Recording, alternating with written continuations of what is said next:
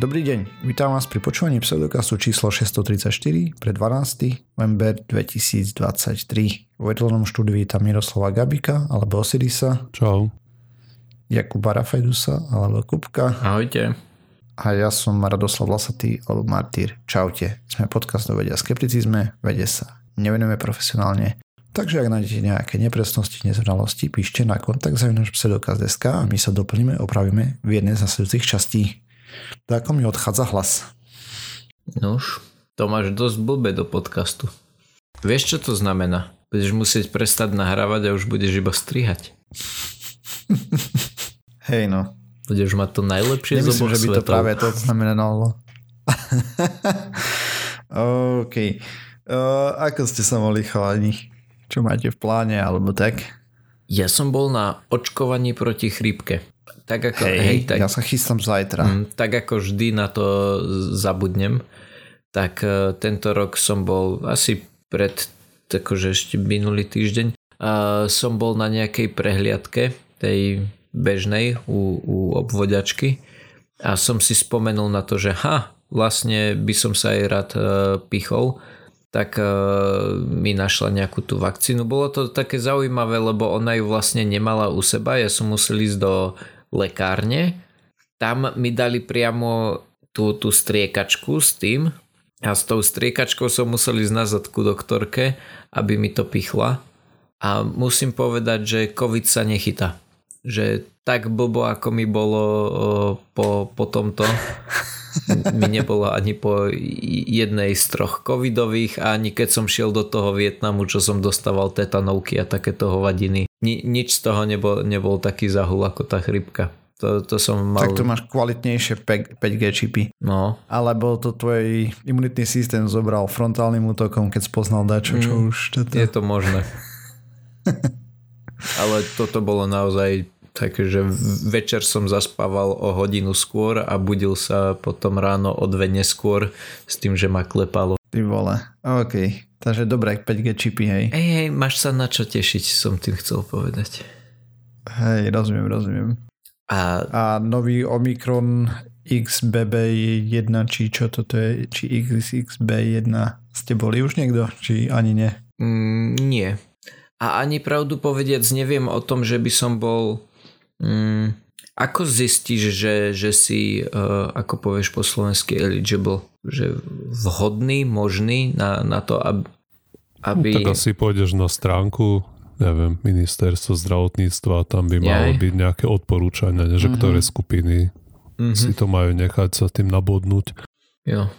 Hej. Ale v princípe momentálne toto sa šíri ako besné, hej. Mhm.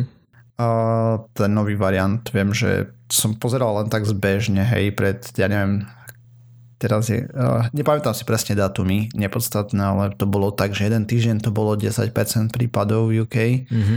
ďalší týždeň už 25% všetkých prípadov, potom 50%. Mhm. A takže to išlo proste Jo. drasticky hore a už teraz je to, myslím, že len to sa šíri, ten nový Mhm. variant, že prekonal ten starý.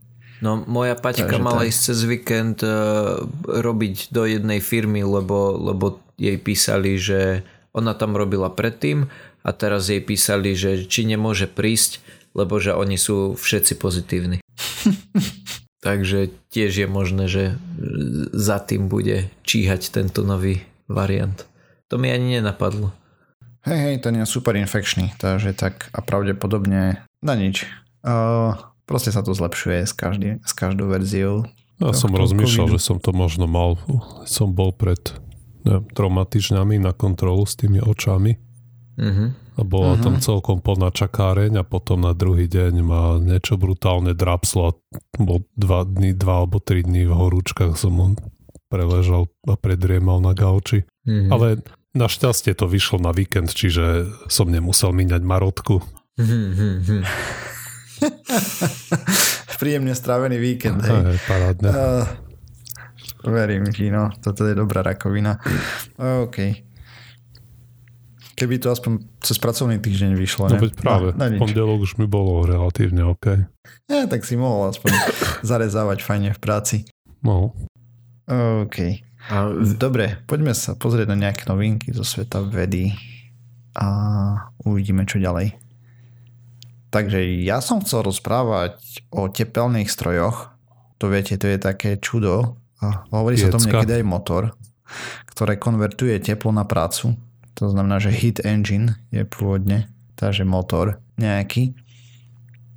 A my všetci dobre vieme, že ideálne by bolo, že koľko energie dodáš, to toľko premeníš na prácu, to znamená 100% účinnosť by bola ideálna. Ale Žiaľ je to nedosiahnutelné, lebo sú tam straty a podobné veci. A, ale napríklad som si čítal, že ak by sme veľmi pomaly vracali pies do pôvodného stavu a tak ďalej, tak by sme sa dokázali dostať takmer k 100% účinnosti, ale získali by sme z toho takmer 0% sily.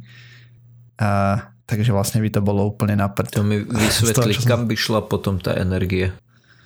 No tak do pomalého vracania sa ako netuším. Tak, tak to písali, hej. Proste mudrejší ľudia, než som ja. Nebudem sa s nimi hádať. No, ale takže v princípe tam existuje niečo ako kompromis medzi tým, ako máš efektívny motor a ako, ako silno dokáže fungovať, hej, proste koľko energie z neho dostaneš. Nepýtaj sa ma. A, a existuje niečo, čo som do, to teraz netušil, že existuje. A Pravdepodobne sme to mali na fyzike, ale zabudol som. Volá sa to, že Carnotov limit. A v čase, keď Carnot písal svoju štúdiu alebo prácu, alebo čo to bolo v tej dobe, tak párne stroje na svete mali celkovú účinnosť len okolo 3% energie.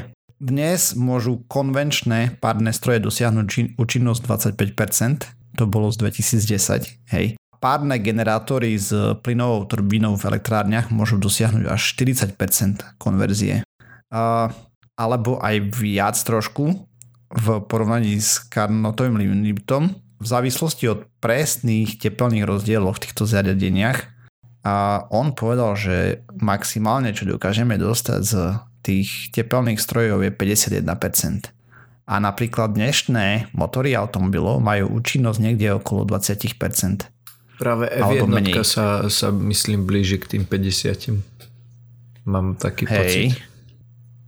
OK, tak možno, že to problém Uh, no a našiel som, že teoretická hranica pre Carn, ten Carnotový limit pre combustion engine, teda pre spaľovací motor, je približne 37%. Wikipedia a tak ďalej. Hej, ono, tam je toho viacej, niekde okolo 50 sa to použije, ale potom ešte je tam krát 0,75 a v princípe tam dávajú a z toho dostaneš tých približne 37, lebo nejaké straty v reálnom svete sú tam, hej, tam to je čisto... Ale výskumníci si povedali, že na to prdia. Takže namiesto babrania sa s reálnymi veľkosťami spravili v laboratóriu mikronový tepelný stroj, a v štúdii vlastne sa snažili napodobniť fungovanie konvenčného tepelného motora, akurát, že bol v mikronovej mierke. Namiesto použitia zmesi plynu a paliva vzali malú gelovú koloidnú guľvočku a použili laserový lúč na smerovanie jej pohybu, podobne ako piest funguje v makroskopickom motore. S tým, že ten výskumník povedal, že náš unikátny mikromotor pracuje len s jednou časticou, a veľkosť motora je asi jedna stotina šírky ľudského vlasu. Hmm, tým tiež tam použil rýchlo sa meniace elektrické pole na cyklovanie motora medzi dvoma stavmi a za týchto podmienok zistili, že rozpílené odpadové teplo sa drasticky znížilo a účinnosť ich mikromotora sa priblížila k 90, 95% tým, že dokázali udržiavať vysoké otáčky, rovná sa vysokú rýchlosť a tak ďalej, hej, proste, že nestracali, ne, nebolo to také, že proste nedostane z toho žiadnu efektívnu prácu. A je to strašne cool, treba povedať, že je to v mikronoch, je to v labaku a tak ďalej, od reálneho použitia je to strašne ďaleko, ale ak by sa im podarilo toto nejakým sa zrakom premietnúť do reálneho sveta, v čo pevne dúfajú, tak by sme mohli mať oveľa, oveľa efektívnejšie. Napríklad získavanie energie z rôznych tepelných elektrární, čo by bola totálna pecka. A kopec ďalších hej vecí, že bolo efektívnejších. Takže tak. Tie F1 motory podľa dvoch zdrojov, ktoré som našiel, majú okolo 50%, alebo teda oni píšu cez 50%. S tým, že v časoch, keď si ty pamätáš formulu, tak mali okolo 30%. OK, tak čítal som Fizz Exchange a tak ďalej, hej, kde tam presne rozoberali, kde je teoretická hranica combustion engineov, takže keď ty tvrdíš, že F1 má 51, tak je to na úkor asi niečoho, napríklad, že ten motor toho veľa nevydrží, alebo tak. Aha, no tak to je Neviem. určite, že, že toho veľa nevydrží, e, lebo no, no v porovnaní s tým, čo máš v normálnom aute, ktoré vydrží tisícky, 100 tisíce kilometrov, tak hento vydrží povedzme stovky až tisíce kilometrov. Jasne, jasne. Ne, neviem, hej, ja som našiel len nejaký členov na MIT, hej, o tom, že kde sú hovorím, že to bolo v 2010, tam dávali tie plynové turbíny, hej, že sa pohybujú okolo 40% efektivity a tak, keď F1 je cez 50, tak to je super, ale asi len na veľmi obmedzenú dobu a zbytok je proste niekde okolo tých 20 v autách, hej. Ako nevravím, že toto sa bude dávať do aut, ale napríklad, a popravde netuším, že či vôbec niekde sa bude to dávať, hej, lebo dostať niečo z labáku do produkcie je, povedzme si, že dosť komplikovaná cesta ešte a neviem, trebalo by tam veľa tých mikronových strojov, vieš, proste netuším, ako by sa to robilo. A proste tá konštrukcia bude asi mierne náročná, takže to možno bude mega drahé a tým pádom nepoužiteľné. Hej, to, to musí byť aj ekonomické a tak proste toto je ďaleká cesta. Ale už len to, že tam je cesta a že proste v princípe sa na ten kantonov limit vyprdli, proste povedali, že neexistuje a uvidíme na replikácie a tak ďalej. Hej, akože štúdia bola veľmi zaujímavá, oni tam skúšali rôzne veci. S tým, že oni to nielen pomocou tohto robili, ale tam tvrdia ešte, že aj pomocou iných chemických reakcií to vedia takto robiť. Napríklad aj biologicky tam nejaký s baktériami robili ten motor a tak. Takže e, je to celkom zaujímavý smer výskumu. OK, a toľko odo mňa. Mňa tento týždeň zaujala spravička o rastlinkách a to konkrétne o nejakej stratégii, ktorú zvolili rastlinky, ktoré sa volajú dúfam tamarišek, aspoň tak mi to našiel preklad, aj keď znie to dosť česky, ale dúfam, že sa to povie približne rovnako aj po našom, že je to rastlinka Tamarix afila a toto rastie. Myslím, že po slovensku je to tamariška. Tá Mariška, dobre, ďakujem. O, takže táto vecička rastie najmä v suchých oblastiach a obľubuje, alebo teda takto nevadia jej veľmi slavné pôdy. Čiže môžeme si predstaviť krajiny ako neviem, nejaké arabské krajiny, Egypt, Maroko a podobne. A v tých nejakých pláňach, čo sú pri mori, kde je tá pôda a do sucha, a, alebo to prostredie do suché, ale zároveň je tam a, veľa soli. No a tam sa toho a, proste veľa vecí tam nerastie. Jo a toto je, na obrázkoch to pripomína nejaký taký rozrastlý krík, ktorý môže byť do, dosť veľký, môže mať aj 18 e, metrov napríklad. Aj keď obrázky, kde má 18 metrov do výšky som nevidel, ale skôr to vyzeralo ako proste veľký ker. A Uh, nemá listy. Myslím, že som niekde videl, že to je ok, tá Maríška bez lista niekde som zachytil. A vyzerá to ako keby to malo také ihličie, ako tie, neviem, tie okrásne, čo ja viem, tu je. Proste nie, niečo na taký spôsob to mal. No, samozrejme to vyzerá trochu inak, ale aby sme si to vedeli trochu predstaviť. No a nejakí vedci uh, za Budaby, keď uh, si všimli, že sa na tom uh, ste vytvárajú nejaké vodné kvapôčky. A to nie je úplne novinka, lebo je veľa rastlín, ktoré vlastne získavajú vodu z lúftu a na, na listoch je to, ako sa im kondenzuje, tak z, z toho pijú. A, ale je zaujímavé, ako to robí táto konkrétna a, tá Mariška teda. A, oni natočili a, nejaké časozberné video a zistili, že tie rastliny tým, že žijú v, tej, v tých slavných pôdach, a, tak a, vytvárajú na tých a, lístoch alebo ihlíčka, alebo ako to nazveme, a nejaké a proste tam vylúčujú sol a tie v noci naťahujú do seba vlhkosť, proste tie solné a, kryštálíky. No a zistili, že jedna taká vetvička, keď je vonku 35 stupňov a 80% relatívna vlhkosť, dokáže nazbierať až 15 mg vody po dvoch hodinách. Kdežto keď takú istú vetvičku tej istej veľkosti zbavili tých nanosov soli, tak sa tam nazbieralo asi len desatina tej vody. Čiže je to zrejme, že tá sol tam má dramatickú úlohu pri tom pri tom naťahovaní vody zo vzduchu.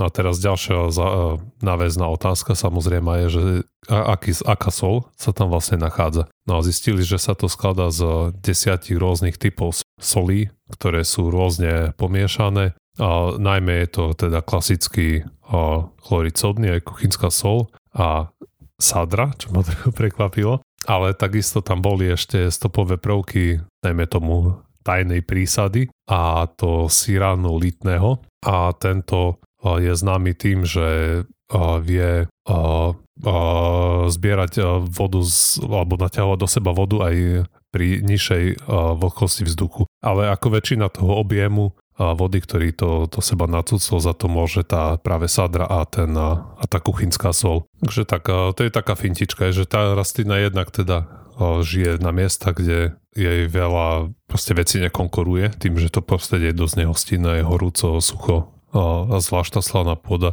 Viem, že to je veľký problém pre rastliny, ale zároveň je pekné, ako sa to, alebo zaujímavé, ako tá evolúcia sa o to postarala, že vie zužitkovať práve tú sol na to, aby tá rastlinka získala vodu, ktoré je tam kritický nedostatok. A to je v zásade všetko. Mm. Taká malá zahraničný zajímavosť. No a ja budem, Malinka. ja budem pokračovať malými zahraničnými zajímavostami, lebo tento týždeň som nenašiel nič také, čo, čo by ma zaujalo z tohto hľadiska. Tak som si spomenul, že ja som vlastne chcel rozprávať o tých uh, Ig Nobelových cenách. Oh, hej. Tá, tak vlastne uh, pokračujem v Ig Nobelovkách. Ig Nobelové ceny. No, naposledy som rozprával o... Uh, ha, o čom som rozprával naposledy? Aha, o tom, že prečo niektorí uh, vedci radili lížu kamene. Aj keď to vôbec nebolo o tom. No tak tentokrát sa pozrieme na ozajstnú štúdiu, lebo vtedy to bol iba nejaký článok. A táto štúdia vyhrala cenu za Mechanical Engineering. Čo to je po slovensky? Proste Mechanical Engineering. A bol to tým z Indie, Číny, Malajzie a USA. A ide o to, ako spraviť z pavúka chňapku. Alebo teda takéto chňapadlo. A dôležité je, že je to mŕtvý pavúk. No, o čo teda ide? Tento tým použil mŕtvych pavúkov, takých tých malých, oni aj spomínali, že, že aký presne to bol pavúk, ale uh, mne to nejak nepomohlo. Vyzeral ako taký, taký úplne bežný pavúk, ktorého vydávate von. Nebol veľmi veľký, dohroma vážil asi 20 mg plus minus, že naozaj to bol taký ten maličký pavúčik. No, čo som doteraz nevedel, bolo to, že pavúky na to, aby chodili, E, nepoužívajú svaly, respektíve používajú svaly, ale to, že dokážu hýbať nohami, funguje na hydraulickom princípe. To znamená, že tá pavúčia noha je podobná ako, ako rameno bagru. Že proste majú tam nejaké hydraulické piesty a tú tekutinu do nich, alebo vzduch, asi tekutinu, kto vie, to, čo ich poháňa, tak to stlačajú svalmi. To znamená, že nejaké svaly asi majú, ale pointa je taká, že nepoužívajú sval tak ako my, že, že stiahneš sval a zohneš ruku, ale tým svalom stlačia nejakú kvapalinu a, a tým pádom sú schopní otvoriť e, tú nohu. V bežnom stave, alebo teda v stave bez tlaku sú tie nohy zavreté. Preto keď vidíte mŕtvého pavúka, tak má vždycky tie, tie nohy tak akože stočené k sebe alebo zavreté. Čo mm-hmm. som doteraz nevedel. No. A čo títo vedci spravili, bolo to, že zobrali mŕtvého pavúka, teda najskôr ho zabili, ale snažili sa to robiť humane, dávali ich do, do chladu. Že, že do minus 4 stupňov a tam ich držali nejaké hodiny. To mi to som úplne neporozumel, že, že z akého dôvodu bolo dôležité držať ich tak dlho v tom chlade, že či akože bežne by to ten, že 20 minút by ten pavúk prežil alebo čo, ale bo, boli to nejaké hodiny, ktoré ich držali v tom chlade, no a potom spravili to, že v časti toho, toho ich pavúky nemajú pancier, ale v tej vonkajšej časti toho brúška, tak do nejakého špeciálneho miesta, ktoré má latinský názov, asi, asi latinský, prozoma. Snažil som sa nájsť, čo presne to je, ale úplne som nepochopil to, tomu významu. Proste do nejakého špeciálneho miesta v tom pavúkovi pichli ihlu a túto ihlu potom zaliali lepidlom, aby vlastne ten spoj bol hermetický. No a potom stačilo už iba na tú ihlu nasadiť striekačku a tou striekačku keď si stlačil, tak sa nohy otvorili, keď si povolil, tak sa nohy zavreli. A takýmto spôsobom spravili takéto chňapatko.